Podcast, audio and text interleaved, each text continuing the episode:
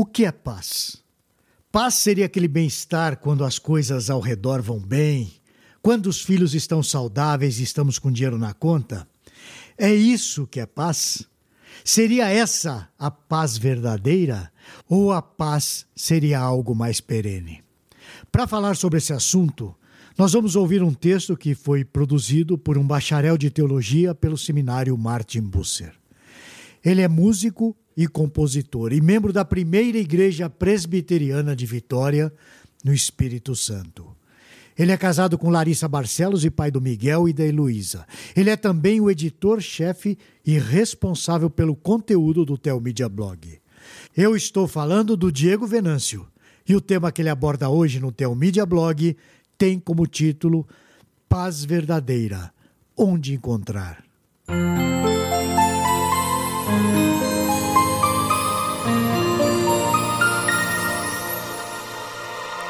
Creio que todos desejam a paz, não é mesmo? Discursos e mais discursos com lindas frases são feitos o tempo todo em nome de algo que chamam pelo nome de paz. Existe uma paz inabalável? Se existe, é possível consegui-la?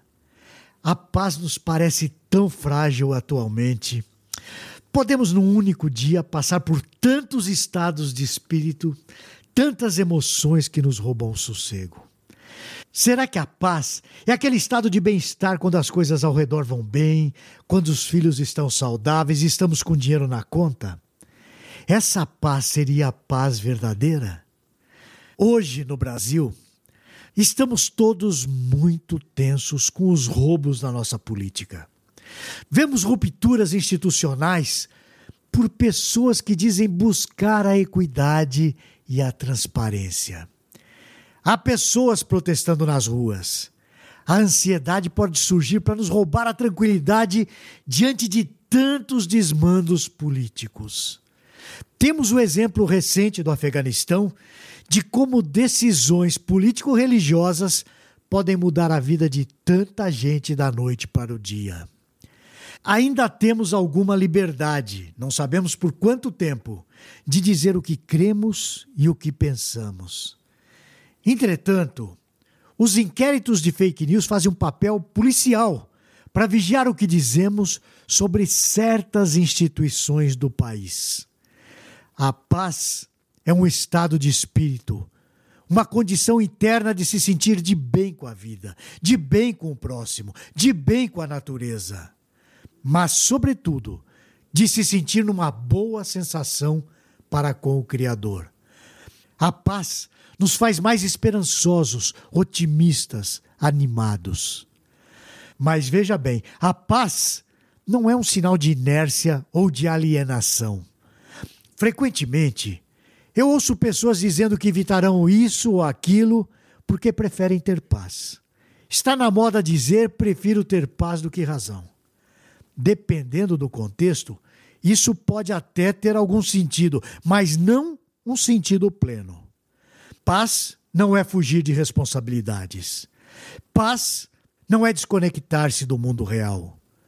Contudo, podemos notar que aquilo que chamamos de paz, às vezes, é frágil. Qualquer coisa externa pode afastá-la de nós.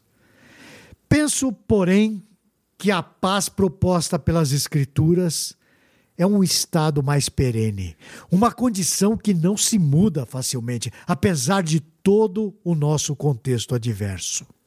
No livro de Romanos, no capítulo 5, versículo 1, nós lemos o seguinte: justificado, pois, mediante a fé, temos paz com Deus por meio do nosso Senhor Jesus Cristo.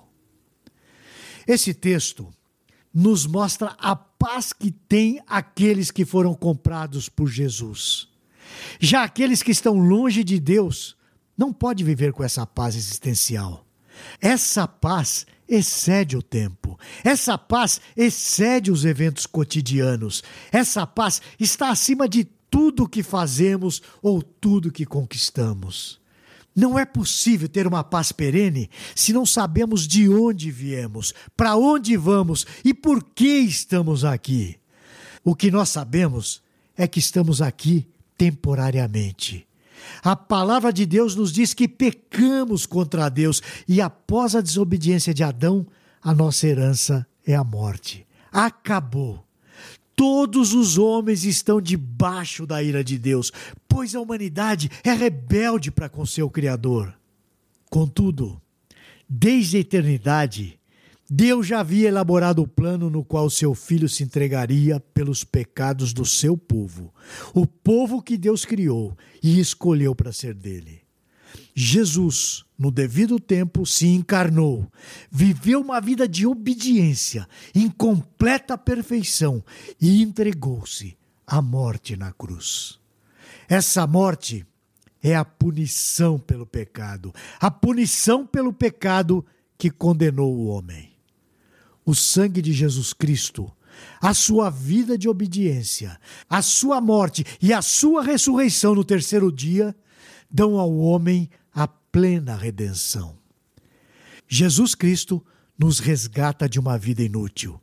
Jesus Cristo nos resgata de uma vida inútil, de morte, e nos dá nova vida, liberdade, com a promessa de que um dia teremos o encerramento dessa nossa história aqui, iniciando uma nova história na eternidade, sem a mínima possibilidade de pecar. Nessa nova história seremos perfeitos, assim como Jesus Cristo é perfeito.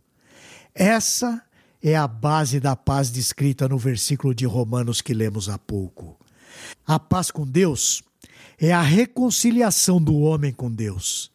A reconciliação do homem com Deus une o homem consigo mesmo e une o homem com seu próximo. É por isso que o cristão é o único que tem legitimidade para falar aos quatro ventos sobre a paz na terra. De acordo com a visão bíblica do mundo, somente um cristão entende o cerne do que se chama paz. Jesus diz que a natureza da sua paz, o entendimento da sua paz, é completamente diferente daquilo que o mundo entende por paz. A paz não está conectada somente às coisas nesse mundo material. Para ser perene, ela precisa ser transcendente. É isso que Jesus nos dá.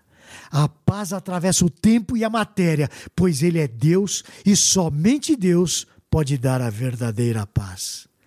Em João, no capítulo 14, versículo 27, o próprio Jesus nos diz: "Deixo-vos a paz, a minha paz vos dou. Não vou lá dou como a dá o mundo. Não se turbe o vosso coração, nem se atemorize." O contexto desse discurso de Jesus é o de que ele está iniciando a sua despedida dos seus discípulos. Jesus iria embora, prometendo que no tempo oportuno ele voltaria. O Consolador, porém, estaria com eles. Além disso, Jesus lhes deixaria a sua paz. Jesus ressaltou: "Não vou lá dou como o mundo a dá." Essa paz de Jesus não é uma mera sensação furtiva durante o dia. A paz de Cristo é sólida e pesada como uma rocha. Sim, ter dinheiro na conta, ter carro, casas, ter filhos saudáveis e tudo andando bem é uma bênção. Entretanto, a verdadeira paz não é suscetível a momentos e situações. A paz de Cristo, nos diz a Bíblia, excede todo o entendimento.